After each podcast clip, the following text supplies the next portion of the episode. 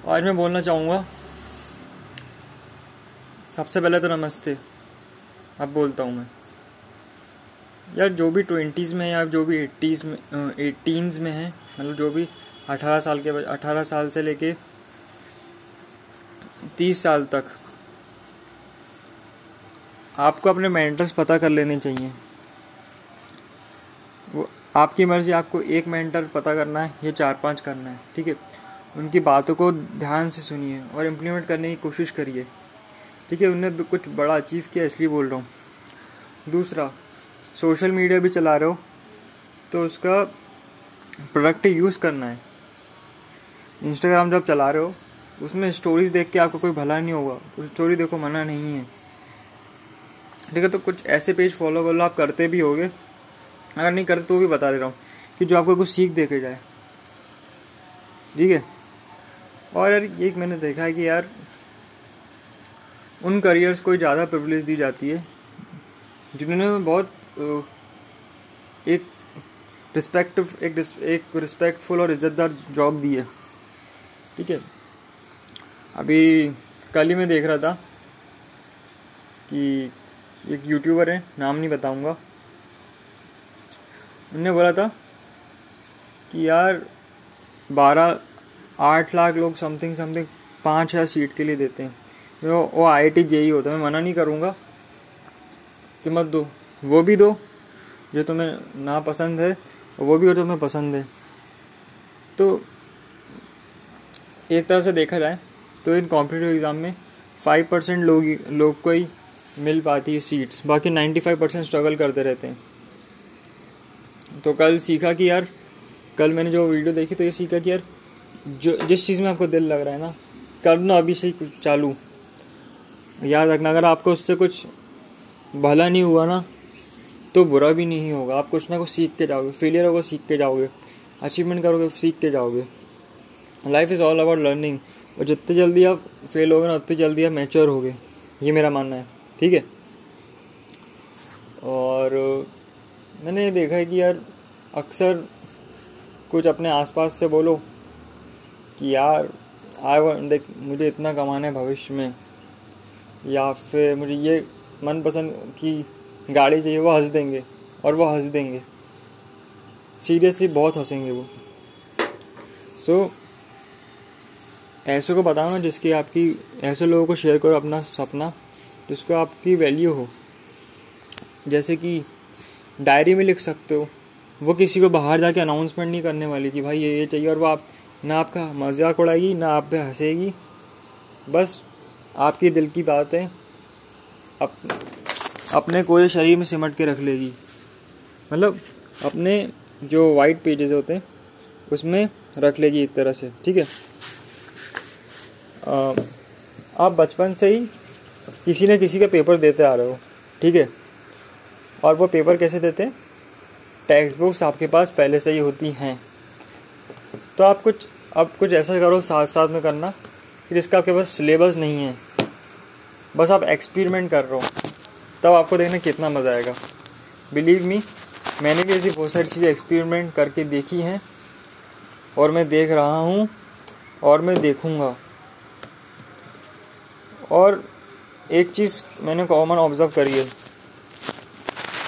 जैसे जहाँ पे बहुत पॉपुलेशन होती है जिस शहर में बहुत पॉपुलेशन होती है, वहाँ पे मकान या फ्लैट्स के दाम बहुत ज़्यादा होते हैं। वैसे ही कॉम्पिटिशन एग्ज़ाम है।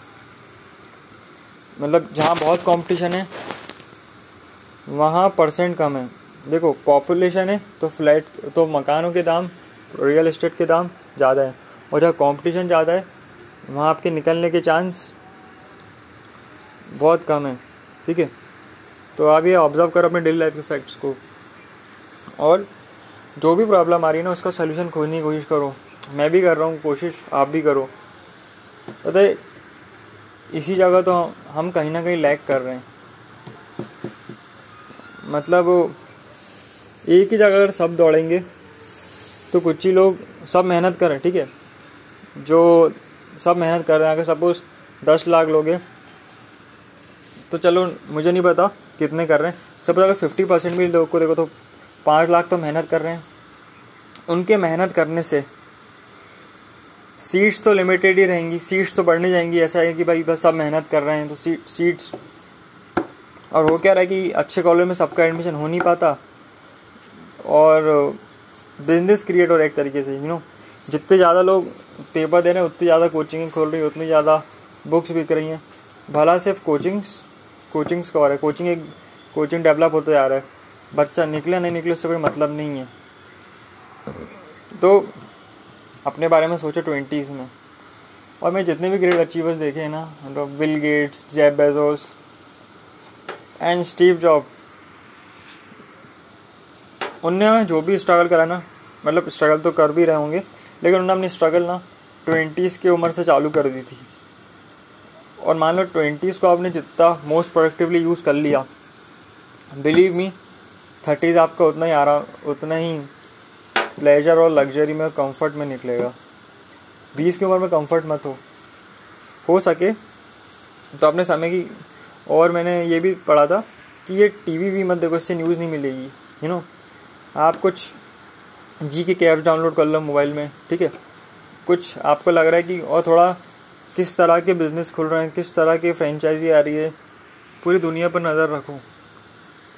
देखो जहाँ पे सबकी नज़र है, वहाँ पे पहले तो आपकी भी नज़र है, पर आपको ऐसी ऐसी जगह नज़र रखनी है, जहाँ किसी और की नज़र नहीं है। जैसे वर्जिन वर्जिन एयरलाइंस आपने सुनी होगी। नाम याद नहीं आ रहा मुझे वर्जिन एयरलाइंस का। ठीक है? वर्जिन एयरलाइंस तो मैंने देखा कि जो उनके, मैंने कल पढ़ रहा था पेपर में कि वो जो वहाँ के जो ओनर हैं ओनर है वर्जिन एयरलाइंस के, एक बार वो फ़्लाइट में फ़्लाइट की टिकट नहीं मिल रही थी, ऐसी कुछ प्रॉब्लम आई थी तो उन्होंने प्रॉब्लम को अपॉर्चुनिटी में कन्वर्ट किया। समस्या को अवसर में बदला उनने तो उनने कुछ, उनने चार्टर्ड प्लेन हायर किया और उसकी टिकट्स बिक गई। तो ऐसे करते करते उन्होंने अपनी एयरलाइंस खोल ली। तो पता है प्रॉब्लम बहुत है, पता है। अगर आप ऐसी जगह कॉम्पीट करोगे ना, कि जहाँ लोग सॉल्यूशन को सोचने के लिए तैयार ही नहीं है। लेकिन हम कॉम्पीट कहाँ कर रहे हैं? जहाँ प्रॉब्लम प्रॉब्लम है और सॉल्यूशन सब देने को तैयार हैं। सब देने को तैयार हैं। मतलब एक एग्ज़ाम की तरीके देख रहा हूँ। प्रॉब्लम है। प्रॉब्लम से जैसे जैसे अच्छा कॉलेज है तो अच्छे कॉलेज के लिए सब एग्ज़ाम दे रहे हैं। मतलब प्रॉब्लम्स हैं कि यार अच्छा कॉलेज नहीं मिला तो अच्छी जॉब नहीं मिलेगी। तो सब कर रहे हैं। जहाँ सब भाग रहे हैं ना, वहाँ बस अब जस्ट एक बार ट्राई करना। मतलब पूरा ज़िंदगी मत डाल देना उसमें। और साथ में कुछ ना कुछ अपने दिमाग को खोल के रखो। थ्री सिक्सटी डिग्री खोल के रखो कि क्या क्या दिक्कतें आ रही हैं। अगर आप प्रॉब्लम का सोल्यूशन खोजोगे ना तो करियर तो वैसे ही बनने वाला है आपका। मतलब उनसे ज़्यादा अच्छा बनेगा, उनसे ज़्यादा आप कुछ ना कुछ एक नाम भी कमाओ, वो भी कमाओगे। सपोज़ अगर जो, जैब कोई भी बिलीनियर वगैरह अगर कहीं जॉब करने लग जाते, कहीं भी तो क्या आज इतने एम्प्लॉयमेंट जनरेट हो पाता? क्या उनका कंट्री का जीडीपी ग्रो हो पाता? नहीं। तो मुझे लगता है कि आपको ये मेरा पॉडकास्ट पसंद आया हो। धन्यवाद। मेरी बातें इतनी ध्यान से सुनने के लिए।